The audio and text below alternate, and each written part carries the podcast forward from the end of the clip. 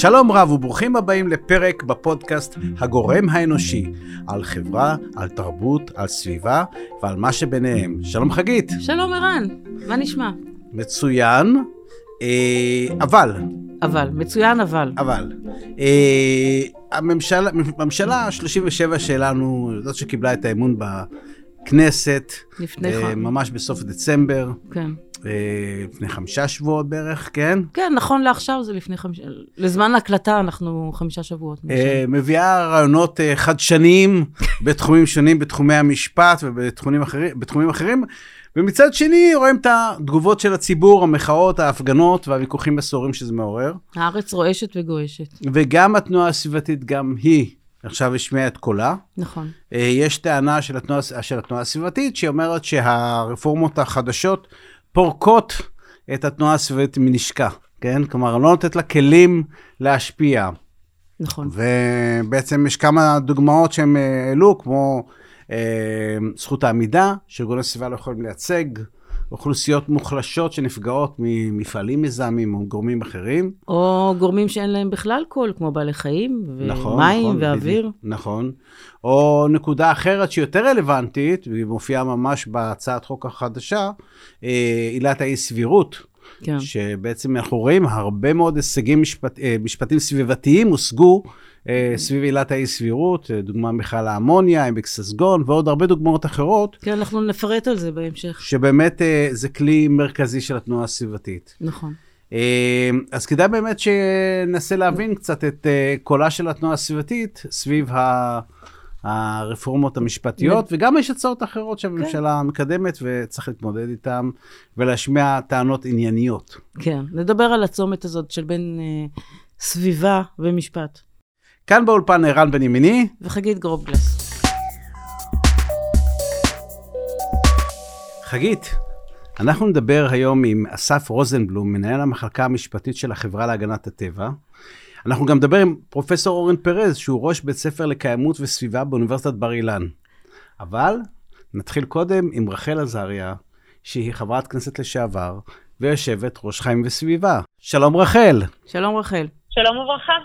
רחל, את חיברת את הספר המדריכה למהפכה, אה, ופה מדברים הרבה על החלשת מעמדו של בג"ץ. מה, מה תפקידו של בג"ץ במאבקים לשינוי חברתי וסביבתי?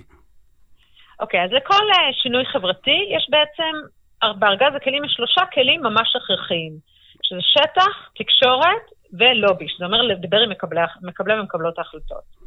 אבל יש עוד כלי אחד שהוא, בספר שלי אני מדברת עליו בתור היהלום שבכתר. כן. הוא, אם מצליחים להביא פסיקת בג"ץ בנושא שחשוב לנו, זה, זהו, המדינה חייבת לעשות את מה שבג"ץ קבע. זה קטע די מדהים, חוויה מת, מטלטלת כשזה כן. מצליח.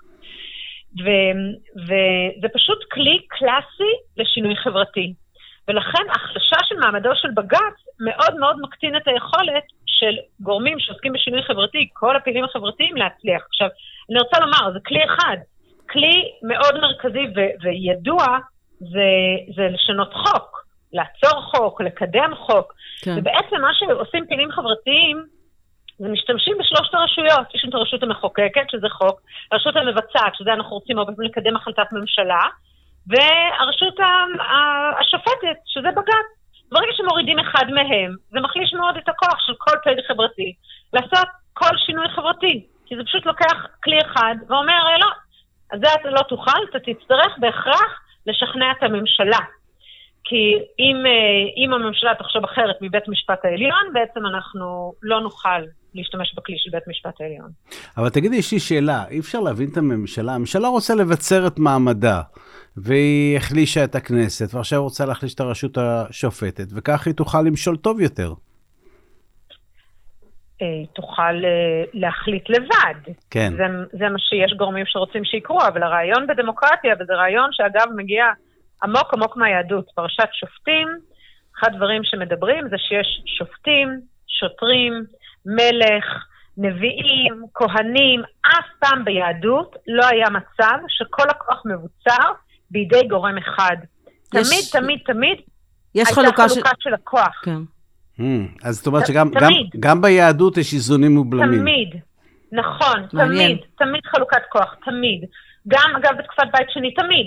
תמיד יש חלוקה, וברגע שאין חלוקה של כוח, נגיד בסוף בית שני, שהכוהנים נהיו גם המלכים, ואז התחיל הבלגן. כן. Mm. ולכן תמיד יש חלוקה של כוח, כי זה רעיון הגיוני, שבעצם כוח משחית, וכוח אבסולוטי משחית עוד יותר.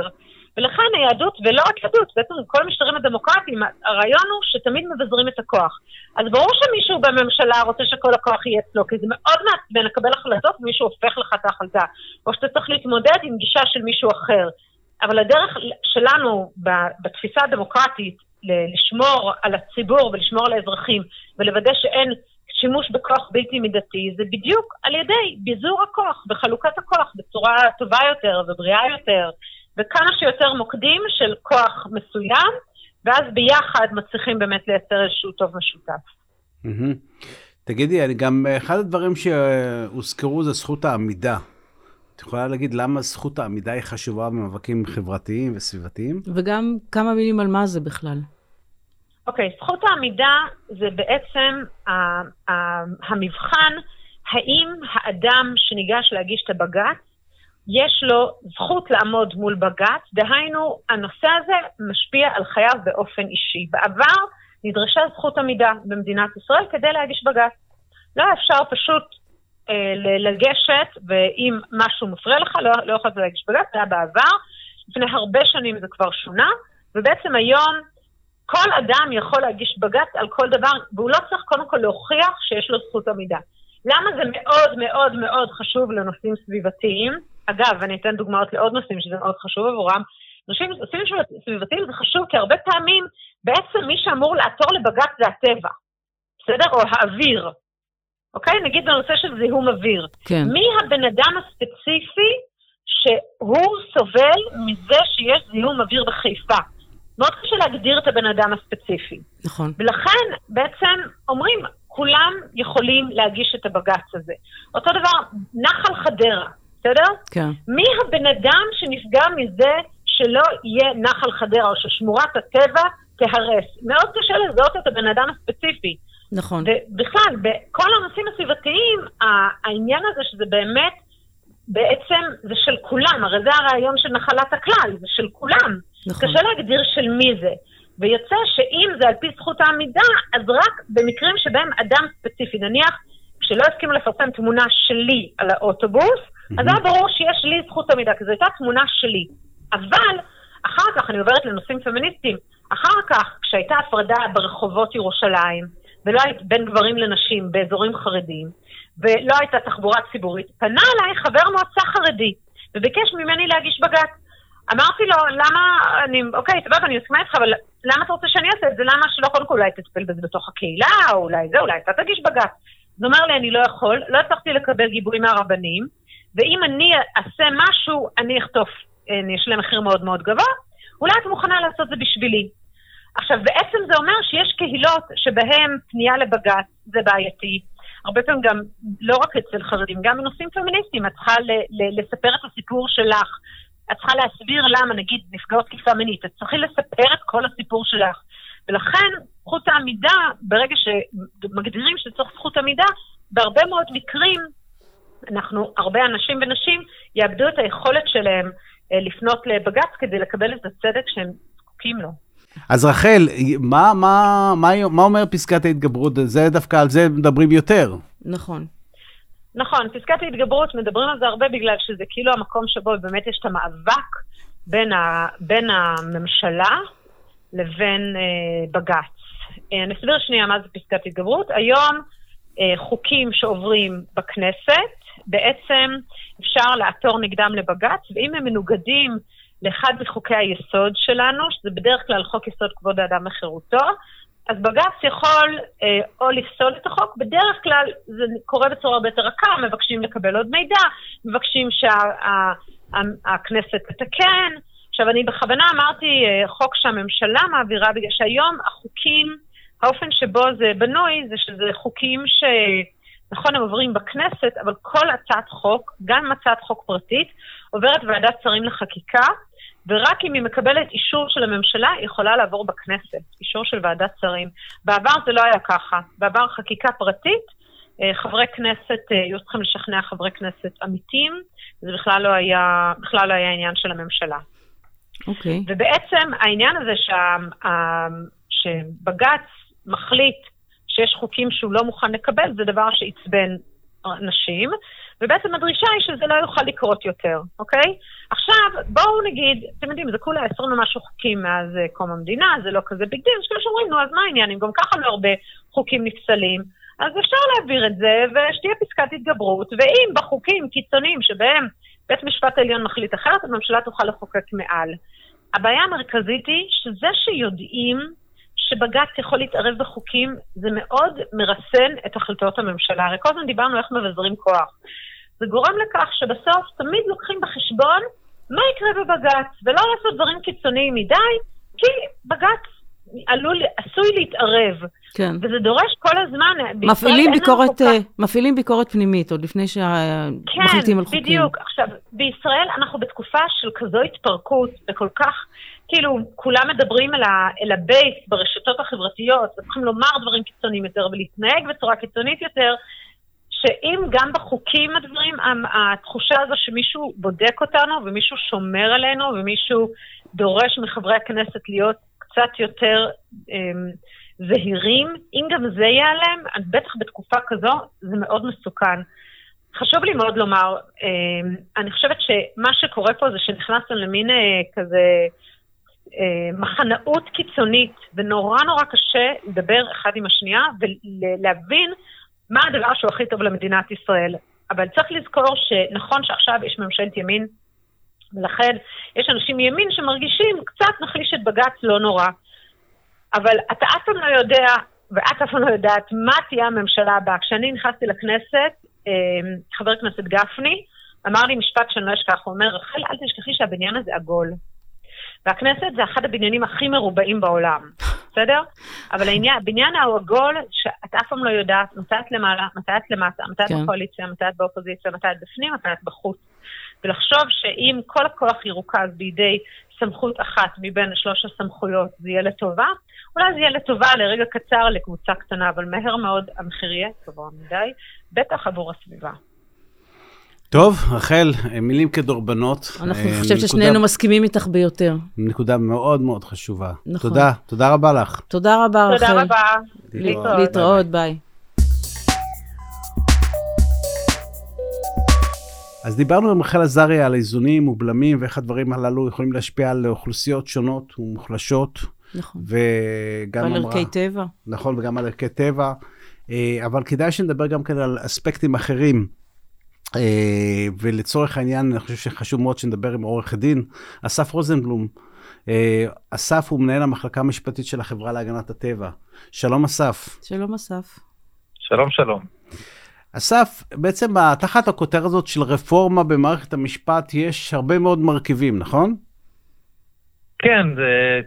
מש- הרפורמה היא בעצם אה, טירוף של כמה, בערך שישה, שבעה מהלכים שונים שהם ביחד אה, אה, מרכיבים שינוי מאוד מאוד גדול במבנה המשטרי והחוקתי של מדינת ישראל.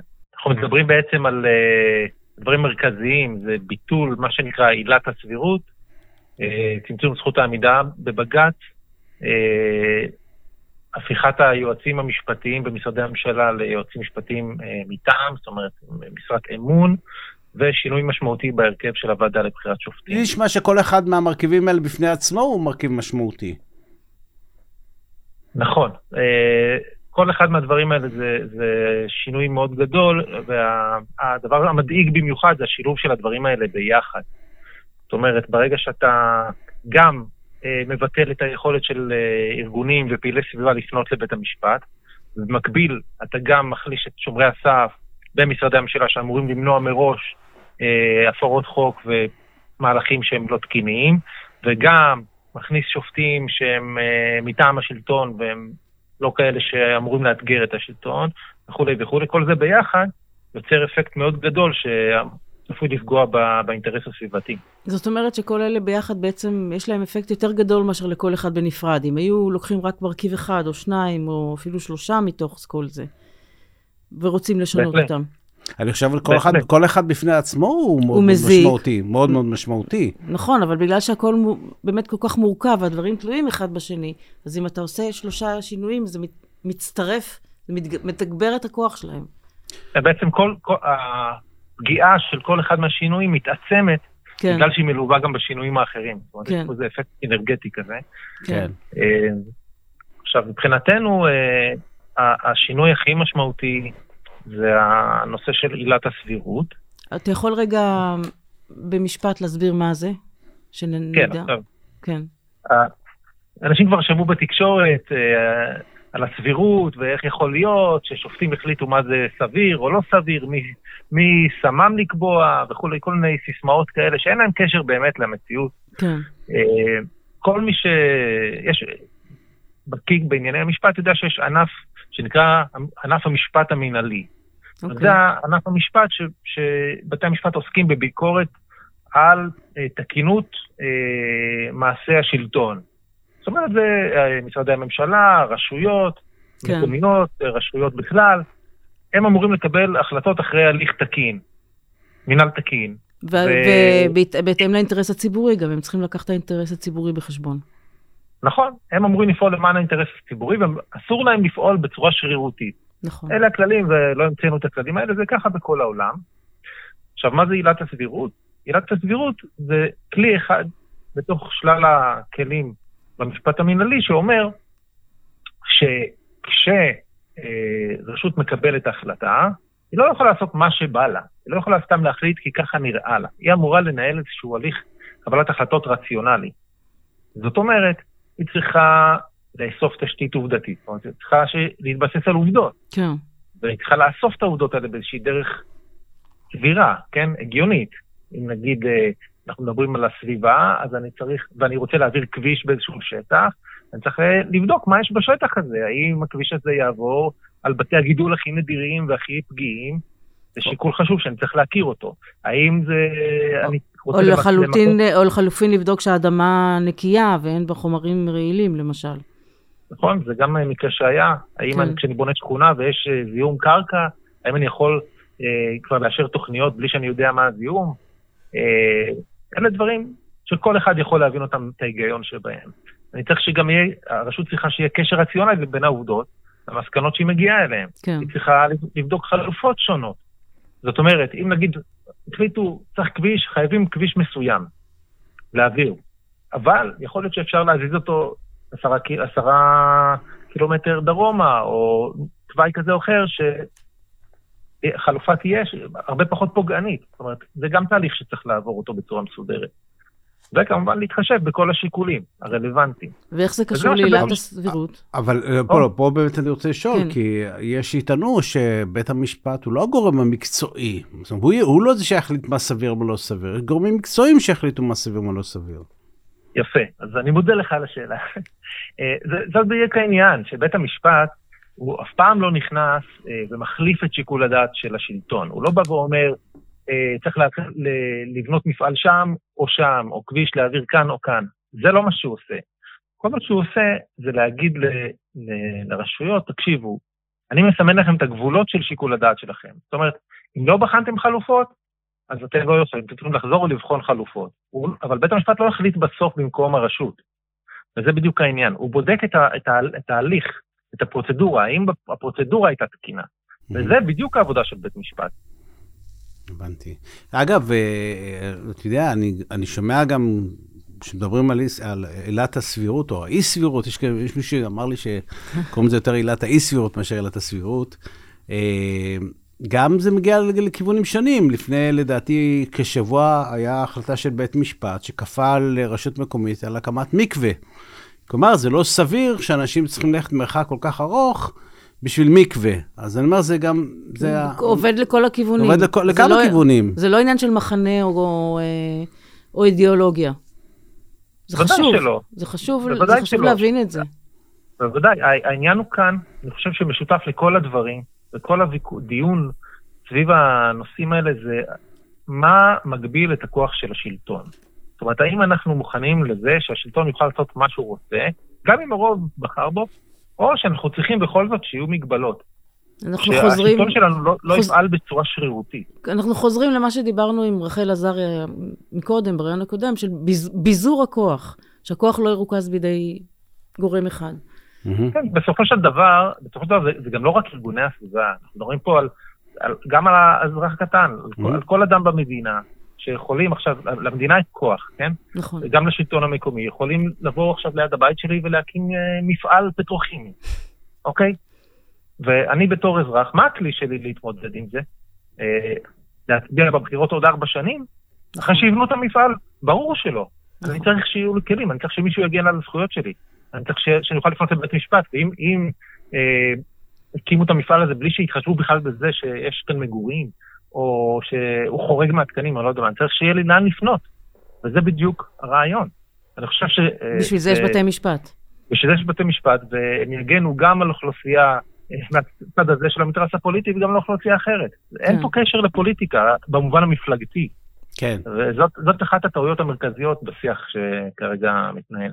תגיד, מה בנוגע ליועצים משפטיים? הרי גם הם צריכים לקבל החלטות ברמה יומיומית, לא? כן, זה- גם כאן הפגיעה בעצמאות הייעוץ המשפטי זה אחד הדברים המסוכנים ביותר, כי בסופו של דבר, ארגוני הסביבה והפעילים, הם לא יכולים לטפל בכל הדברים. מתקבלות בישראל אלפי החלטות כל יום על ידי רגולטורים שונים, אנחנו לא, לא יודעים על כולן. כן. ובסוף, אי אפשר אה, לדעת על כולם. ודאי שאי אפשר, וגם יש משאבים מוגבלים. כן. כיום הייעוץ המשפטי, הוא, הם, זאת אומרת, היועץ המשפטי לממשלה והיועצים במשרדים, הם הפרשנים המוסמכים של החוק עבור השלטון. זאת אומרת, היום כשרשות מסוימת רוצה לקבל החלטה, זה נבחן גם משפטית, ואומרים להם אם זה חוקי או לא חוקי, עשיתם הליך תקין או לא עשיתם הליך תקין. אה, ומה שמוצע כיום זה בעצם שהיועצים המשפטיים יהיו משרת אמון. בעצם מוצאים שני דברים, גם משרת אמון, זאת אומרת שאם היועץ המשפטי נותן עצה שלא מרוצים ממנה, אפשר פשוט לא, לא ללכת, ל- להתעלם מהעצה שלו. ולמנות יועץ אחר, כן. זאת אומרת, היועץ תלוי במי שמינה אותו, אה, אז כמובן שזה לא ייעוץ אה, אובייקטיבי. ודבר שני זה שהם רוצים לתת לממשלה את הסמכות לפעול בניגוד לחוק, גם, כשהיא- גם כשהייעוץ המשפטי אומר לה שזה לא חוקי. זאת אומרת שהממשלה היא במובן מסוים מעל החוק. כן. מהמם. אה, מבחינת האינטרס הסביבתי זה פגיעה ברורה. זאת אומרת, קודם כל, היועצים המשפטיים אמורים למנוע במקור את המהלכים הלא תקינים. זאת אומרת, להעביר ביקורת בזמן אמת. אה, כן. הרבה פעמים, אחרי שההחלטה מתקבלת זה כבר מאוחר מדי. וגם הרבה יותר אה, קשה וזה- לתקן. נכון, וזה מה שנקרא שומרי סף. שזה מישהו מתוך המערכת שאמור להתריע שדברים לא תקינים. דבר נוסף שאנחנו חוששים ממנו, זה יש לנו נורמות סביבתיות בחקיקה הסביבתית. יש לנו המון חקיקה סביבתית בישראל.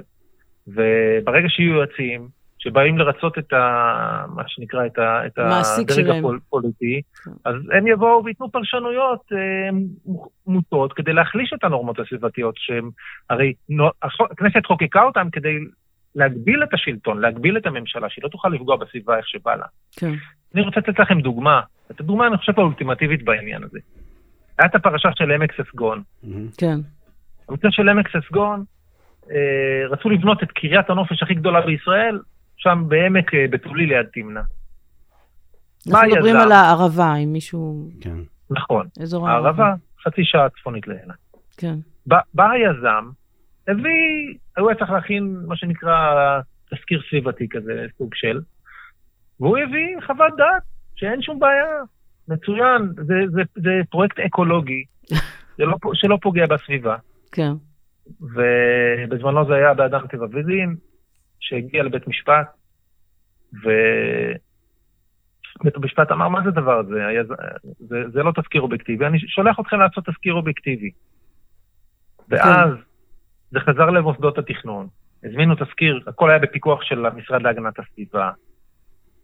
עשו תזכיר רציני, וכמובן שהמסקנות היו אחרות לגמרי, עשו... הפוכות מן הסתם. בחנו עשר חלופות, והחלופה של היזם הגיעה למקום תשע מתוך עשר. זאת אומרת, הבנתי. זה, זה, הפערים האדירים שיכולים להיות כשיש אה, בחינה סביבתית אמיתית ובחינה בכאילו. כן. זה, זה העניין, זה העניין. ובסוף הפרויקט הזה, הוא, הוא, לא, הוא, לא, הוא לא התבצע והעבירו אותו למקום אחר. טוב מאוד. וכל זה בזכות, בזכות הייעוץ האובייקטיבי של המשרד. של כן. המשרד להגנת הסביבה. עכשיו, אני אומר, מהלך כזה, אם יבטלו את עילת האי סבירות, לא נוכל לצאת נגדו, נכון? נכון, חד משמעית, הסיפור של אה, עמק ססגון זו דוגמה טובה, אה, שאושרה תוכנית לא, באופן לא חוקי, לא תקין, אה, ובסופו של דבר, כן, גם הנושא של סבירות היה אחד הדברים המרכזיים שם. ואם הרפורמה הזאת תבוא, אנחנו לא, לא, ההישגים האלה יימחקו. פשוט לא כן. נוכל ל- ל- להגיע להישגים האלה יותר. כן. טוב, תודה רבה, היה מאוד אה, חשוב. וגם מעניין. תודה, אסף. תודה לכם. להתראות. להתראות. ביי. ביי ביי. המרואיין הבא שלנו הוא פרופסור אורן פרז. אורן הוא ראש בית ספר לקיימות וסביבה באוניברסיטת בר אילן. שלום אורן. שלום, אורן. שלום, שלום. אורן, אתה פרופסור למשפטים, אבל אתה הגעת לסביבה, עד כדי אפילו הקמה של בית ספר לקיימות. אה, אתה יכול להגיד כמה מילים גם על התהליך וגם על הבית ספר? כן, אני עשיתי דוקטורט אה, ב London School of Economics בשנת 2000, ומאז אני חוקר בעצם את התחום של משפט וסביבה. ומאחר שהתחום הזה הוא תחום מאוד אה, רב-תחומי, אה, הוא מחייב אה, אותי במחקר גם לעסוק בהיבטים אחרים של הסביבה, ו... ומשם בעצם אה, הגעתי עד הלום לעמוד בראש, בראש בית הספר, ובעצם להיות בקשר עם אה, כל אה, שלל הדיסציפלינות שמרכיבות את לימודי הסביבה. נשמע מעניין, לא? מאוד. החיבור הזה של משפט וסביבה הוא חיבור סופר חשוב. וגם לדיסציפלינות האחרות. וגם הדיסציפלינות האחרות. אה, כן, אז אתה אומר, אז עכשיו, עכשיו בדיוק אתה אומר בשלבי ההקמה של הבית ספר, נכון? נכון, ב- ב- בשלבי ההק- ההקמה, ובהחלט אה, תקופה, גם- דבר מאתגר אה, מבחינתי, אבל אנחנו נמצאים ב- בתקופה שהיא מאוד מאוד מאתגרת לכל מי שעוסק בסביבה, וכמובן גם מדאיגה. כן. טוב, אז אני uh, מזמין אותך uh, לפרק נוסף, שנשאל אותך רק על, ה, על הבנייה של הבית ספר, וזה נושא בפני עצמו מעניין. כן. Uh, אבל אנחנו מדברים היום על הרפורמה המשפטית שידידנו יריב uh, מקדם. Uh, השאלה אם הרפורמה הזאת יכולה להשפיע גם על הסביבה. אה, בהחלט, ואני חושב שהרפורמה הזאת אה, מעוררת אה, סיכונים מאוד משמעותיים לה- להגנה על הסביבה, וצריכה לה- להדאיג כל מי שהסביבה בישראל אה, אה, חשובה לו. ובעיקר בש, בשלושה, בשלושה מישורים, אני חושב. האחד זה ביטול עילת הסבירות, השני זה ההחלשה הכללית של העצמאות של בית המשפט העליון, והשלישי זה הפגיעה במעמד המיוחד של הייעוץ המשפטי לממשלה. מהמם. ואתה יכול לתת דוגמאות לאיך הדברים האלה ככה משפיעים? זה יכול כן, לג- אז, לגרום להשחתה של המערכת בעצם. כן, אני, אני אולי אתחיל אה, אני, ככה אחד, אה, אה, אחד אחד. אז, אז אולי נתחיל דווקא מההחלשה של בית המשפט העליון. ההחלשה של בית המשפט העליון בעצם באה לידי ביטוי בפגיעה ביכולת שלו אה, אה, לבקר את החקיקה של הכנסת, ובעיקר אולי ב, בשינוי שיטת המינויים לבית, ה, לבית המשפט העליון על ידי אה, אה, בעצם הכפפת המינויים למערכת הפוליטית. ומה שמטריד אותי כאן זה, זה שהפגיעה הזאת בעצמאות של בית המשפט העליון יכולה לפגוע ביכולת שלו לעמוד איתן כנגד השילוב המאוד מסוכן של אה, הון ושלטון. כן. וראינו שבשנים האחרונות בית המשפט העליון באמת היה אחד הגופים ש, אה, שמנע אה, את, ה, את השילוב הקטלני הזה, בין אם זה פרשת מכל האמוניה בחיפה, אה, בין אם זה בעתירה שהגישו אדם טבע ודין נגד רשות המים בהקשר של ים המלח והזיכיון של מפעלי ים המלח שם, מהמם. ובמקרה שבעוד אה, תיק שהתנהל נגד בתי הזיקוק לנפט, ובכל המקרים האלה בית המשפט, בכל מיני טכניקות משפטיות שלא ניכנס אליהן כאן, הצליח אה, בעצם לתת צעד אה, ל, ל, לאזרח, אה, לאזרח הקטן. בוא, אה, רגע, ש- בוא, בוא כן. ניקח רגע, אה, למי שפחות מכיר את המקרים האלה, ניקח מקרה אחד כלדוגמה, איך האינטרסים של ההון התנגשו בעצם באינטרסים של, ה... של נחלת, הצ... נחלת הכלל, האינטרס הציבורי. אז, אז אה, ניקח למשל לדוגמה את פרשת, פרשת מכל האמוניה. כן. ושם כבר בעצם במשך שנים המשרד להגנת הסביבה ככה גרר רגליים בתהליך פינוי מכל האמוניה, למרות שהיה ידוע שהוא יוצר סיכון לכל תושבי, תושבי חיפה. כן. עיריית חיפה יחד עם ארגון סביבתי אה, בעצם אה, ייצרו את התהליך שהביא לסגירה שלו, אה, ובית המשפט העליון הגן על, ה, על ההחלטות ששני הגופים האלה הובילו, תוך שהוא משתמש בעיקרון סביבתי בשם עקרון הזהירות המונעת, שבתוכו בעצם אפשר למצוא את עילת הסבירות.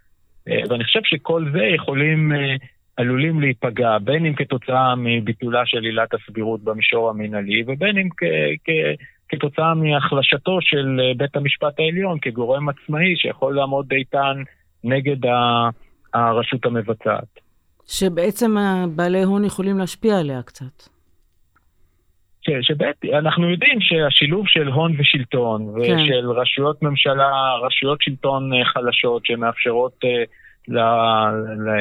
לבעלי אינטרסים כלכליים אה, לשלוט בהם, הוא שילוב, הוא שילוב אה, מסוכן, ובישראל, למרבה הצער, בעצם הגוף היחידי שכיום מבצע בקרה על רשויות, ה, רשויות השלטון, ויש לו את הכוח לעשות את זה, זה, זה בית המשפט, אה, לא רק בית המשפט העליון, כל מערכת, מערכת המשפט, אבל כרגע נראה שהאג'נדה היא לא רק להחליש את בית המשפט העליון, אלא את הרשות השופטת בכללותה. מעניין אותי כאילו בעולם, איך, איך, איך, איך, איך שם זה מתנהל, במקומות אחרים בעולם.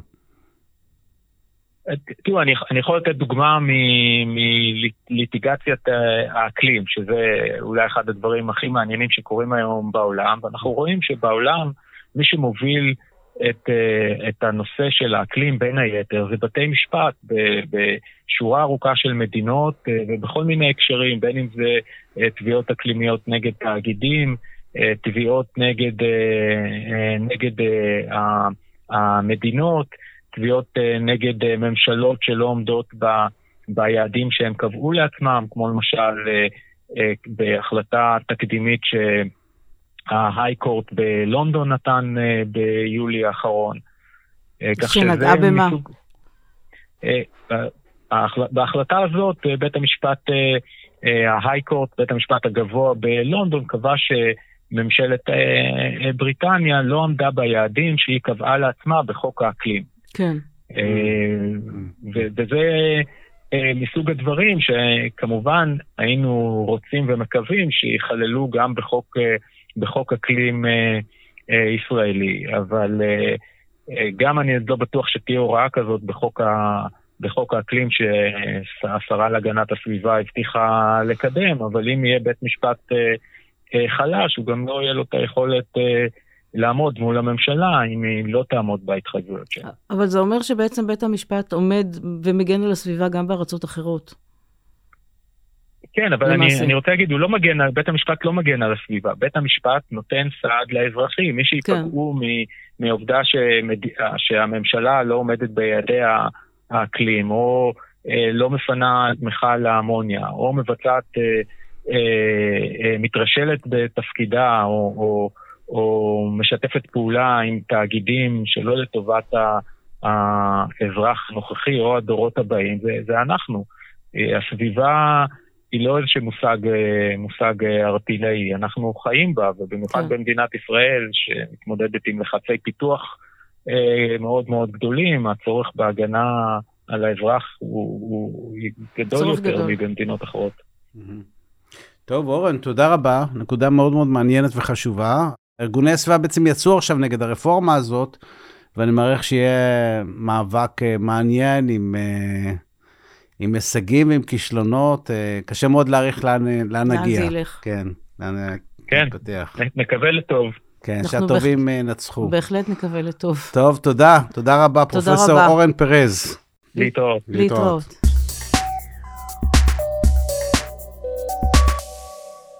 חגית, יש לי תחושה שה... הרפורמה הזאת, אה, בעצם אה, לא כל כך חשבו על כל מיני היבטים סביבתיים וחברתיים, בעצם רצו לבצר איזשהו כוח מסוים אצל נכון. הממשלה, ורצו ו... מהר מאוד. זה מעניין, כי יריב לוין אומר שהוא כבר רוצה את זה 20 שנה. כן. זאת אומרת, היה לו זמן לחשוב על כל הדברים האלה, ואיכשהו הוא דילג.